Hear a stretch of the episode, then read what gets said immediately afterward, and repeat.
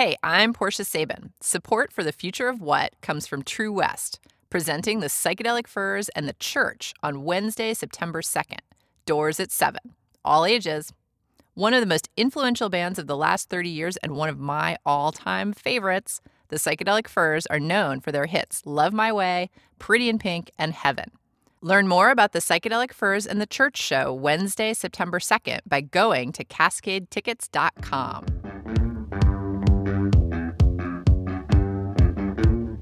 I'm Portia Sabin, and this is the future of what? Every day, I get demos of songs in my email inbox, like this one called Secret Stories.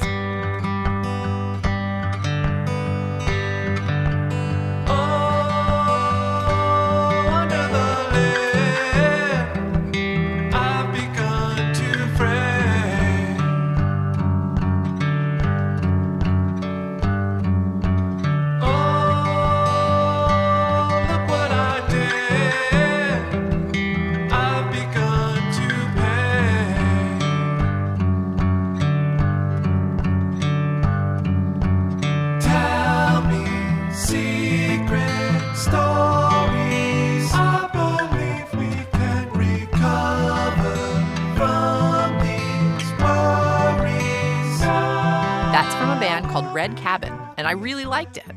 So, what happens next? The internet was supposed to change the world by providing a level playing field for all musicians. Now, anyone can get their music out there without having to be on a record label. However, there are still gatekeepers that a band must navigate at multiple places in their career. If they want to play a show at a venue, they must submit their music to a promoter and get approved in order to play. If they want to get a booking agent to help them with planning their tours, they have to submit music to an agent. And of course, if they want to get signed to a record label, the label has to hear their music and like it. For gatekeepers, the internet's main result has been that now we get hundreds of MP3s and streams, like the one I got from Red Cabin, instead of hundreds of CDs.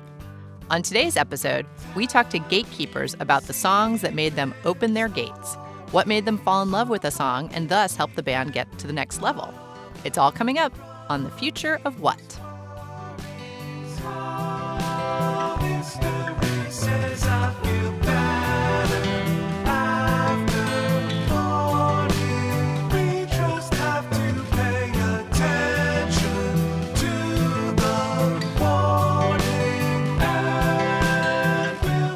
Welcome to our first Gatekeepers Roundtable. Today we have with us Ken Cheppaikode from Dirtnap Records and Green Noise, the record store. Hi, Ken. Hi, Portia. Thanks for having me. We also have Theo Craig, who is a freelance club promoter. Welcome to the future of what? Hey, thanks for having me, Portia. And we have legendary A&R guy, Slim Moon. Hello. So let's start with you, Slim. Why don't you tell us about a song that you heard that really made you fall in love with the artist? Well, I was asked to go on this tour that was a bunch of Northwest solo artists. And it was me and Sean Croghan and Tammy Watson from Kill Sybil. Sean was from Crackerbash and the lead singer of Hammerbox, Carrie Akre, and this guy, Elliott Smith from Heatmiser. And um, I knew everybody except for Elliott. And the first night of the tour was at the Crocodile in Seattle. And I didn't watch the first guy play his set because I was chilling with Seattle friends. And then Sean started his set, and I was like, oh, I got to go in and see Sean. Before Sean played any songs, he said, Everybody who just didn't watch Elliott Smith, you really missed out on something. So the next night, because I figured, you know, Sean, yeah, Sean knew what he was talking about. The next night, I went and we were played at the bottom of the hill in San Francisco, and I made a point to listen to Elliott's set, and I was completely blown away. And then I went out to the tour van and I put his CD in the CD player, and I did, and I, I mean, after my set, and then I just listened to his CD over and over and over again instead of watching the other people. The song that really stood out for me, I mean, his stuff was really great, but the song that really stood out was a song called Last Call. One of the neat things that stood out for me was that it had a tuning change in the middle of the song. So we're going to hear that song right now. So this is Last Call by Elliott Smith. Last call, he was sick of it all. Asleep at home. Told you off and goodbye.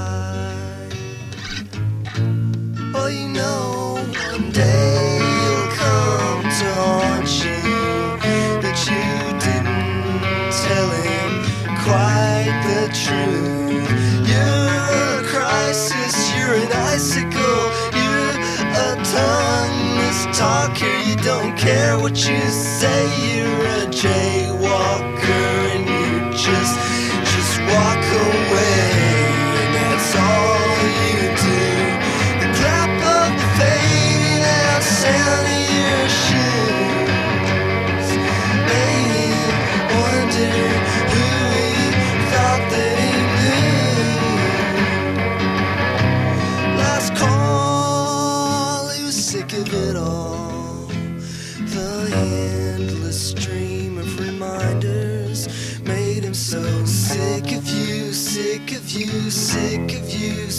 sick of you sound, sick of you coming around.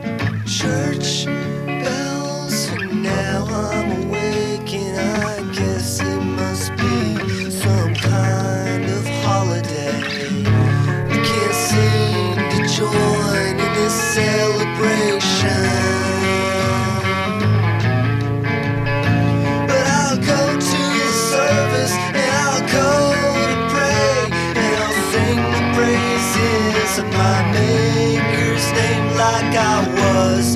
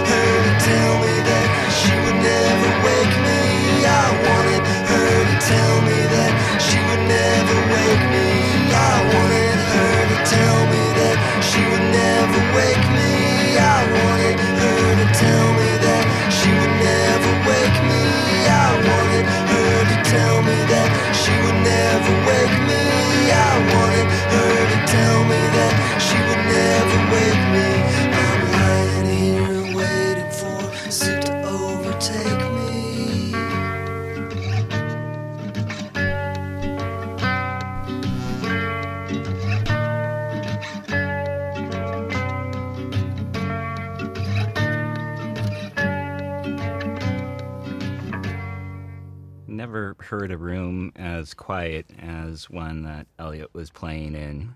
Just everyone would be in this silence with rapt attention. It was amazing. You could hear whispers and coughs and and Elliott breathing between songs. Yeah. Yeah, on that same tour, when we got to LA, we played two shows, one in a bar and one at Jabberjaw, which was a all ages space in a storefront. And the power went out in Jabberjaw, and nobody knew what to do. But Elliott just went out back into this tiny little courtyard that they never used and just played completely acoustic. And all these all ages super young punk kids just surrounded him, you know, two feet away and it was just pin drop silent. All you could hear was him playing. It was just a magical show. I think one of the most amazing things about that song and about a lot of Elliott songs is that it's actually a waltz, which is not something that you think of when you think of alternative rock for the most part. You know, it's it's that tempo that is just it's got like a drag to it that's really compelling. Completely. Totally. Yeah. He- He did uh, like a good waltz. Yeah. He did a good waltz. I, I go to the same coffee shop as Sean Croghan, and we, we talk about music often. We talk about art, and sometimes we talk about some of the big things from the past. We don't talk specifically about Elliott. They were close friends, and that's just, you know, something that I, I- think maybe is a little bit hard for him to talk about. But he did talk about this same tour, this being a, a thing where all these different artists, front people from groups went out together on kind of this, this circuit tour, and the idea being that different people would headline different nights. And he said by the end of it, it was just clear Elliott was the headliner. Did it strike you like that, Slim? Did you feel when you started watching him and hearing that album that it was just obvious that he had it, whatever it is? Yeah, he had that thing. My favorite types of bands, my favorite musicians are people who can completely capture and control the room with just their own instrument and their own voice without a drummer or a machine or a band, but just their one instrument and their voice. And although we were all solo artists, he was the only one who really had that command to be able to, to a true solo artist who could really have everybody riveted with just his voice and his his single instrument. I know I felt that way when I saw Colin Meloy play at the upstairs of a crappy bar in Portland in 2001 or something. And he was just playing, it was just himself with an acoustic guitar. And we, are, we were at a rock and swap. Ken, were you there at that? Yeah, I was. Yeah, I In thought fact, you were. That's right. I think that's the last time I saw you, Slim. That was a long I time ago. that might be right. Yeah. And I went run. I saw watched one song, and I came running downstairs, and I said, "Slim, you got to go see this guy." And Slim said, "I'm talking to somebody," and I was like, "No, you got to stop talking and get upstairs and see this guy before he's done." But yeah, it's it's funny when you see somebody who has that that talent. It's like it's just it's like glowing like a big neon sign. I think. Yeah. Like Merrill Garbus from Tune Yards, Mm-hmm. you know, for example. Yeah. So that was a little bit of a different situation for you, Slim, because it's not like you got that demo in the mail. It's not like you were being solicited to put that out. That's right. Yeah, I was not. So how did you approach Elliott about working with him? Well, like happened quite often back in the early days of Kill Rock Stars, I actually thought my label was too small and I thought he was too awesome. So the first thing I did was try to help him get a deal with a with a different record label and but then that record label didn't show any interest and in the course of me trying to help him out, we had become friends and I guess he felt like he could trust me and so then we ended up working together. Wow. Did you have and and that's something I've heard you say that in the beginning a lot of people didn't take Elliott seriously. Oh yeah, you know, at that time it's kind of hard to remember historically, but at that time all of the notable solo artists in the indie rock genre were not coming out under their own names. You know, they had they instead came out as Smog or Palace or Sentridoh. And so it was it was just considered incredibly uncool to have just an acoustic guitar and also just come out with the art name of the artist be your first and last name. It was sort of seen as the kiss of death. It was kind of brave of Elliott to do that. And the result was that when we sent it out to the usual Kill Rock Stars press list to the people who usually wrote about the you know loud, noisy indie rock and punk bands that we usually put out, they just generally ignored it. You know, they'd put on the first song, hear an acoustic guitar, see that the guy was named Elliott Smith, and they'd think James Taylor, and then they'd they would not listen to the rest of it. And very few people reviewed that first record. I know that that is true because I lived through that exact same thing. Because in the early 90s, I lived in London and I used to go out to music every night, like five nights a week at least. And I remember one night there was a band called the Family Cat playing, and I really wanted to see them.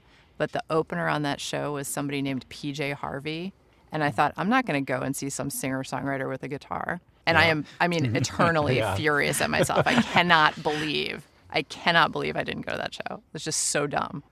So, anybody else want to talk about that song or Elliott before we move on to the next one? I like the song. I've I've never been that incredibly familiar with him. Never saw him live or anything like that. Yeah, it sounded great. Yeah, he was uh, one of one of my favorite artists. I, I discovered him a, a little bit later after he'd put out a few albums and he was on tour with Quasi. I made a, a trip up from Seattle to Olympia because I had a, a friend who was working security that night and he said that you record shows. I recorded, I was a concert taper at the time, uh, recording all kinds of things that were happening in my neck of the woods. And this person who was really an acquaintance over the internet said, "Hey, if if you want to record this show, there's this excellent artist, Elliott Smith, coming in. I can get you an audience with them, and we can see if we can get approval for a recording of that. I'll hook you up. Just come on up to Bellingham." And I did, and I, I didn't get approval to record off the board, which is what I would have preferred because I had really bad mics. So I, out there in the world now is a recording of that show with my left nostril, which kind of whistles. It's, it's, I, I notice it now, and I, I try not to breathe through it when I'm near a microphone, but Oh uh, you can kind of hear it just whistling throughout the, the recording. It's terrible, That's amazing. but it was an amazing show. wow. at the mention of Quasi, I'd love to tell a little story about Quasi. If you if you're talking about gatekeeping and about how first impressions can go one way or the other, you know, Elliott was in this ba- was in a band called Heatmiser, and so I had started working with him, but Heatmiser was still playing shows, and I went to a Heatmiser show, and they had a new fill-in temporary bass player named Sam Coomes, and he handed me a tape, and he said, "This is my band Quasi. We'd love to be on Kill Rock Stars." But he had a mustache, like one of those caterpillar rocker dude mustaches, and I was like so appalled because I didn't realize it was ironic. I thought it was real. I mean, I thought it was like, and actually, those kind of mustaches have actually become much more common since those days. And so I, I just, his cassette just sat on my table until the record came out on Up, and I loved it. And it's one of my favorite records to ever come out from any Pacific Northwest band. And I just have, feel like such a dummy, just like you in the PJ Harvey story. I feel like such a dummy that I let a mustache keep me from checking out that record. Have you any of you guys ever had a, a situation like that where you didn't check something out because of some first impression? Oh yeah, I can I can think of so many so many different examples. A lot of you know, it seems like a lot of the times what you know gets me to listen to a demo, or you know, in this case, not listen to a demo, seems pretty arbitrary. You know, not liking the name, not liking the cover art, you know, not liking the other bands who you see the, that they're playing on bills with, that sort of thing. Yeah, because of that, it can actually be kind of kind of random and kind of arbitrary what actually gets listened to. It might even just be how they approach you out in the real world. I, I, I feel like uh, we've probably all experienced it where you're having maybe an intimate conversation or not so intimate conversation, but catching up with friends and have someone show up with laser focus and they really want you to know that they're doing a thing that you need to hear. And it can just uh, rub you the wrong way. And, and you can miss out on, on great things as a result. Sometimes though you don't miss out because I feel like since I've been running Kill Rock Stars, I've gotten several demos which are things like five dudes in really tight leather pants and all the songs are about like bitches and hoes and you know women on their knees on the cover and stuff and I'm like are you guys familiar with this record label like did you just send this to everybody in the world you know I mean I, when when people don't do their research it really bothers me I feel like they deserve to go go straight in the trash if they're not uh careful about what they Yeah, it's usually pretty obvious pretty quick too. I mean, you know, in, in those cases, I kind of feel like you don't even really have to listen to the to the demo to really, you know, see that the band does, isn't really, you know, doing their homework and isn't really putting in the effort to make sure that that they're you know an appropriate fit. But it seems like those bands uh, weed themselves out pretty quickly, in my experience. Guys, let's pause for a moment for a station break. I'm Portia Sabin, and this is the future of what? Stay with us.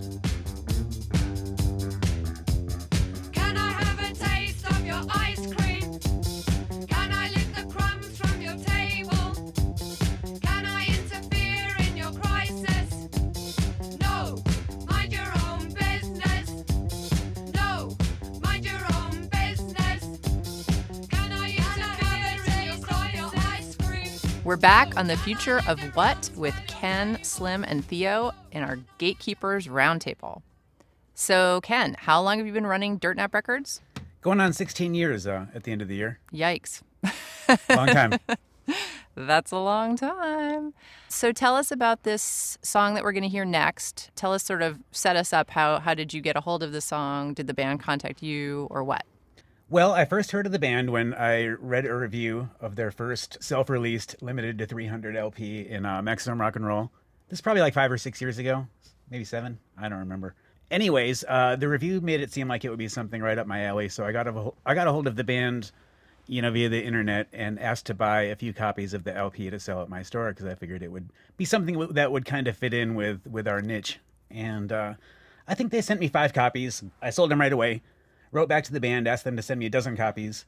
Sold those right away. And then when I when I went back to ask for more copies, you know, they said they were running pretty low since they had only pressed 300 of them. So I just said, you know, go ahead and just send me all of them that you have left, and you know, I'm, I'm sure I can sell them. Because for about six months there, when I started stocking the record, I was basically playing it for every single person in Portland who, who wandered into the shop, and more often than not, the people would wind up buying it Wow. sold a lot of copies that way and in fact quite a few records bands that wind up on dirtnap kind of start out that way Wow. So you did some research. yeah i did To find I them. did i did my own version of, of market research Wow. So But tell us the name of the band and the song that we're going to hear. the name of the band is the white wires from ottawa and the song is called up late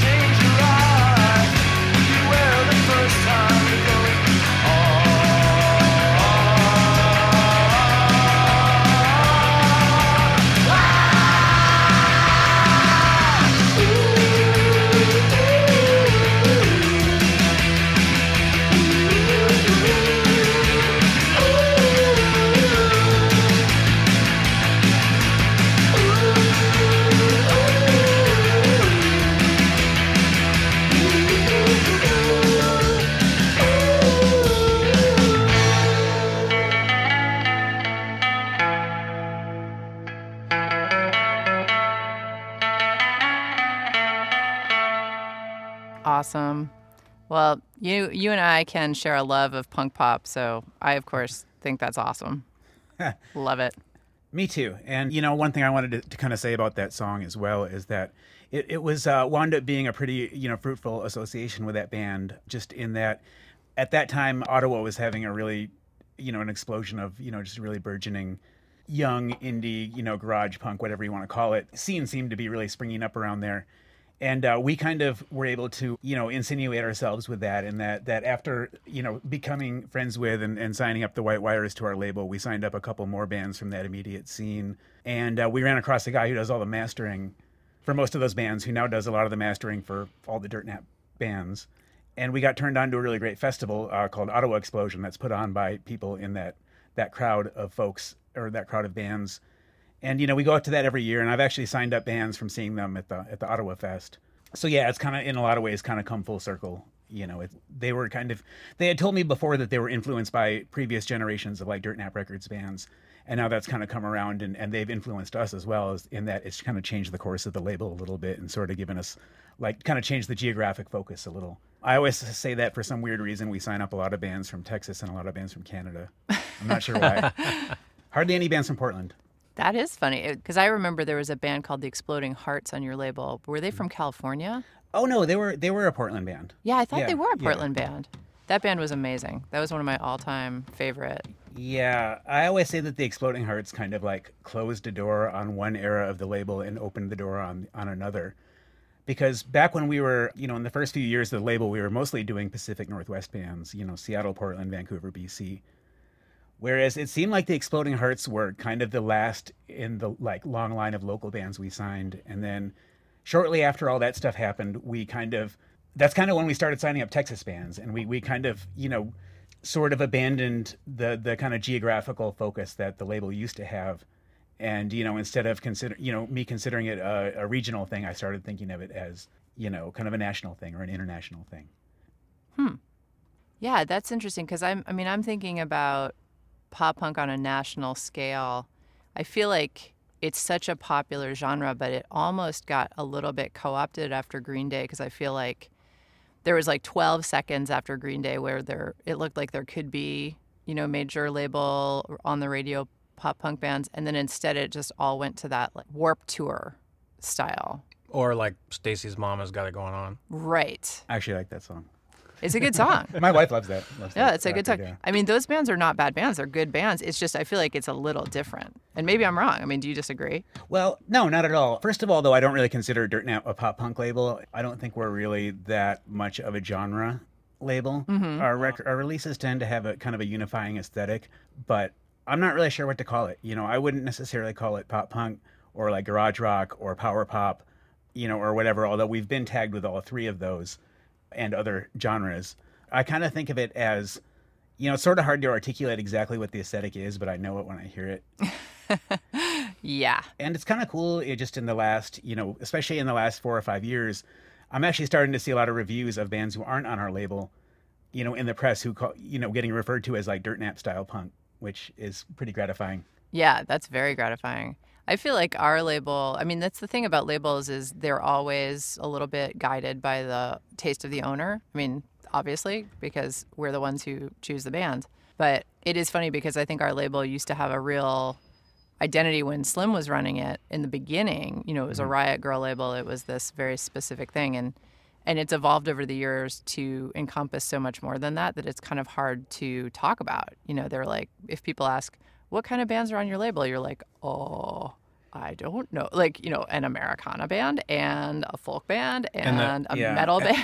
and the one thing you don't want to say is all kinds, because that's the answer. When you ask somebody, what kind of music do you listen to? If they say, I like all kinds of music, what that means is they're not really a music fan. they don't like music, exactly. yeah totally Yep, that is true. I would prefer if someone would just say, "Listen, I listen to country." I'd prefer that. I'd be like, "Good, I know who you are. That's awesome." But if you say, "I listen to everything," Yeah. yeah even though like I, I you know i just got done saying that i don't like you know assigning you know genres to the the kind of bands that we sign or or you know the kind of label that i think dirtnap is. I mean it does say right on our label punk rock so when people are right on our logo so you know when, when people ask what kind of music we put out i usually just say punk even though i think that you know in 2015 that's a pretty broad you know inclusive you know umbrella term for all kinds of you know underground diy rock and roll well, I would agree. But I think you know, can we drill down as a round table here and try to actually talk about what punk is? Because for me, when I listen to music like White Wires that we just listened to, that is a very different thing from listening to a band that, for example, has five guys in it who all went to Berklee School of Music and trained as jazz guys. Do you know what I mean? I feel like mm-hmm. you, it's very different from that. And so I feel like punk has like a, I don't want to say simplicity in terms of, you know, like they can't play hard stuff. That's not the point. It's more like it has a, well, simplicity uh, in a good way, you know, like a very straightforward character. Oh no, I, I totally agree. I'm I'm all about the simplicity. Uh, simplicity is really one of the things I look for in like good, good rock and roll bands, and also in the case of something like the White Wires, you know, I don't know if if they would necessarily fall under you know a very narrow defi- definition of punk, but you know I kind of think of them more as just they're kind of along the continuum of rock and roll. You know, I think listening to especially that first record there, it's kind of actually I think takes elements from sort of all eras of rock, from like 50s rock and roll to like 60s 60s garage to 70s punk to a little bit of 80s new wave to some kind of you know 90s you know budget rock thing and ties it into some you know kind of ties it all together into something that you know to me sounds really timeless and sounds like it could, could have come out of almost any era but also still seems modern in a way too Yeah. Anybody else have any comments? I can get so particular. You know, usually I say the music that I listen to and the music I put out uh, when I was putting out music it was punk. But you know, if you hearken back to the early days of punk, to the late '70s, I sort of feel like the White Wires are probably more influenced by the Jam than the Sex Pistols. You know? oh yeah undoubtedly Right. And that's an important distinction. I mean, for people who care. right, exactly. It's like you can get really into the weeds with it. Yeah. and you know in turn the jam were probably more influenced i think than a- a lot of the 70s punk bands by by they were kind of more explicitly influenced by stuff that came before them you know especially you know obviously 60s stuff Right. Yeah, you know, it's funny because I think about I just was having this thought at 4:45 in the morning that the only rock record that my parents had in the house when I was growing up was Sgt. Pepper's. And I think that makes like my musical taste completely clear. Like now everything makes sense, you know. because I've always been a, a Beatles, like more Beatles than Stones. Mm-hmm. Always, but I prefer like Robyn Hitchcock. You know, it's like if you play wacky guitar and you have crazy lyrics, like I'm all over that. Mm-hmm. It's just a funny connection. I think that what we listened to as kids, I mean, I th- I guess we're really getting in the weeds, and also, um, but it might not be true in every case. But like my favorite records were Simon and Garfunkel and the Beatles' White Album, and I feel like you know between Elliott Smith and Bikini Kill, that it, that those were the records that informed what I liked and what I put out on Kill Rock Stars. You know? Absolutely. All right, Theo, it's your turn. So, what did you bring for us to listen to and why? I brought a song from uh, a single that came out a few years ago by a band called La Luz. The song is Call Me in the Day, and it's a, a track that I brought in because in, in my role as a gatekeeper, well, a lot of it was letting only the good things in. Some of it was reaching out to other people whose uh, opinion I respected, who were involved in music in other communities. Uh, one of those being Seattle. I have a friend, Bobby McHugh, up there. He's a film producer, and he made a video for this band. He reached out to me and said, "Hey, you should really check these people out. These these women are amazing. Perhaps you can get them a show in Portland." And I hear that kind of thing all the time, but from someone like Bobby, I, I really paid attention and this track just was a was a home run and I, I got them down here as soon as I could. Since then they've they've they've done pretty well. They have a couple of records out on Suicide Squeeze. Uh, this one is out on Water Wings Records, which I think is a subsidiary of Mississippi. It's a, a really moving, slow, dark, sexy surf song Cool. from Seattle. Let's hear it. Call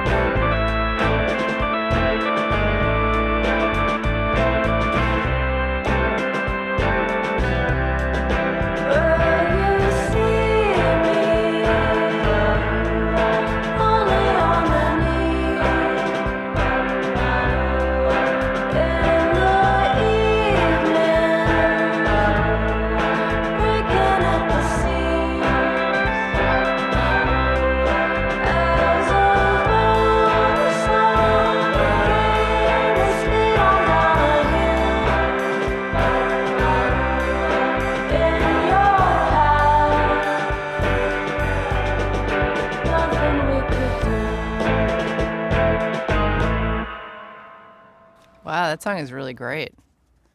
Yeah, it was gorgeous, and the band is incredible. Uh, I've been able to watch them come up from just a couple years ago, being an incredible band, to being just incredible performers. They have the stage show set. It really they take elements of '60s kind of R&B performance and play it out. They crowd surf. They get the audience to dance, and they they're just incredible. They're just incredible. And in the series that I was working in at the time, it was a, a free, low budget series. I didn't have a whole lot of money to bring artists from other cities out. So what I had to do was keep an eye on people who were coming up and grab them while I could, when I could talk them into a little bit more than gas money to come down and play for a, a packed room. Right. I really love that band. Their new record's really great. I listen. I've been listening to it all the time since it came out a couple weeks ago. Weirdo Shrine. Yeah, it's uh, produced by Ty Segall. I just picked it up and I, I haven't even spun it yet. I've been uh. I've been meaning to set it down, but I do have it on Spotify too. La Luz is actually another one of those bands. When I when I play them in the shop, when there's people in the store, like somebody invariably is like, "Oh, what is this?" and then winds up buying it. So we, we actually sell a fair amount of those records.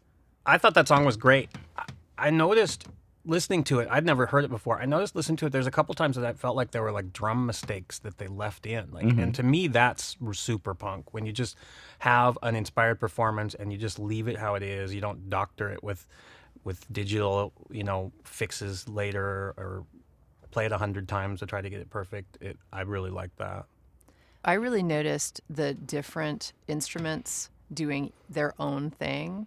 Each instrument is doing its own thing completely, and yet they are working together so well. And then the vocals, the beautiful harmonies, like it's a very masterful soup. You know, they've really put together something that sort of even sounds like maybe disparate parts, but that come together in a really amazing new way. I feel like that is the hallmark of a good band. I mean, I think all of us as gatekeepers, what we really are looking for is someone to just wow us, is just something that sounds like, holy kermole, that was incredible, right? Like that was the same, because music is pretty much, you know, it's the same notes, it's the same instruments largely, but when you can put it together in a new way, it makes all the difference. Oh, I know, and that is just that song is such a display of their mastery in, in writing and performing, and in allowing those mistakes to bleed through in ways that make it sonically interesting and and different than a lot of what you're going to hear from uh, someone who really wants to get it just right. You know, sometimes just a little bit off is just what you need. Well, and also, especially because it hints at what a good live band they probably are. You know, because when you hear somebody, I remember the most disappointing show I ever saw in my entire life was Radiohead at Radio City Music Hall. And I paid like $100 for those tickets, and I was so excited. It was the OK Computer Tour. And they got on stage and they literally played the entire album note for note.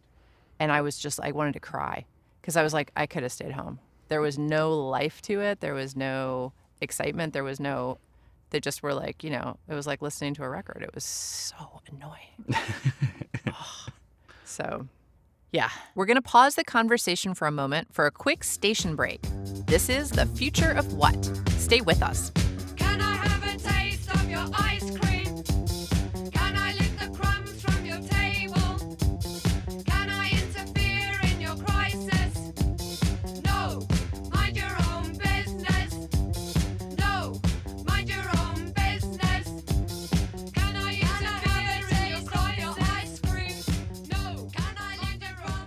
We're back on The Future of What. I'm Portia Sabin. We're talking gatekeepers. And guys, I want to talk about a song I love. This is Tao and the Get Down, Stay Down and their song, Bag of Hammers.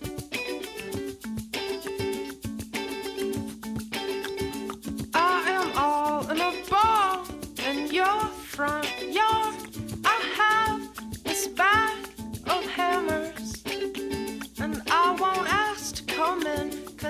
have sold everything, still I have got some manners.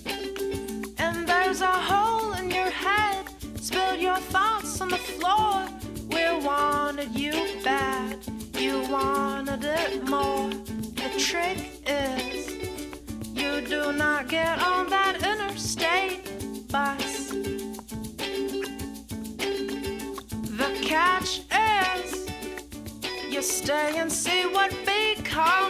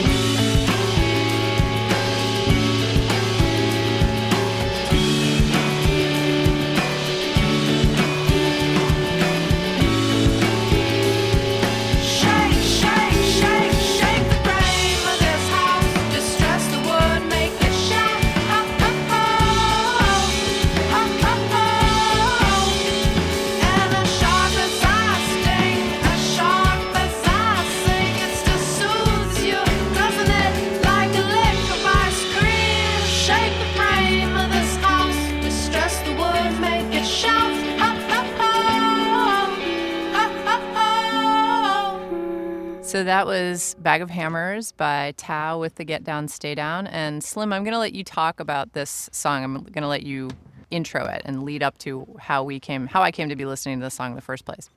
Well, I was managing. I was still running Kill Rock Stars back then, but I was also being a manager for artists, and I was manager for an artist, a Seattle artist named Laura Veirs, and so I was fielding Laura's mail, and this young woman named Tao Nguyen from Virginia wrote and said, "I really love your music. I love your albums. Here's my album, and if you ever play in Virginia, maybe you could let me open for you." But I was really floored by her record and the next time I was in Washington D.C., I had lunch with her, and so then I became her manager. And then a little while after that, I stopped managing artists, and by that time, you were familiar with Tao.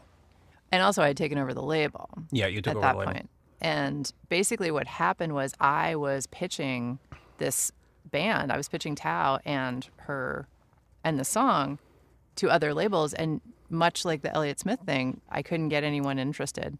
And I also couldn't get that song out of my head. And I finally was like, wait a second. I could put this. it was sort of a similar story, I guess, Slim. It's, I just thought that we were not big enough because I thought she was so amazing. And I thought, oh, you know, that seems like doing her a disservice to just put it out on my label.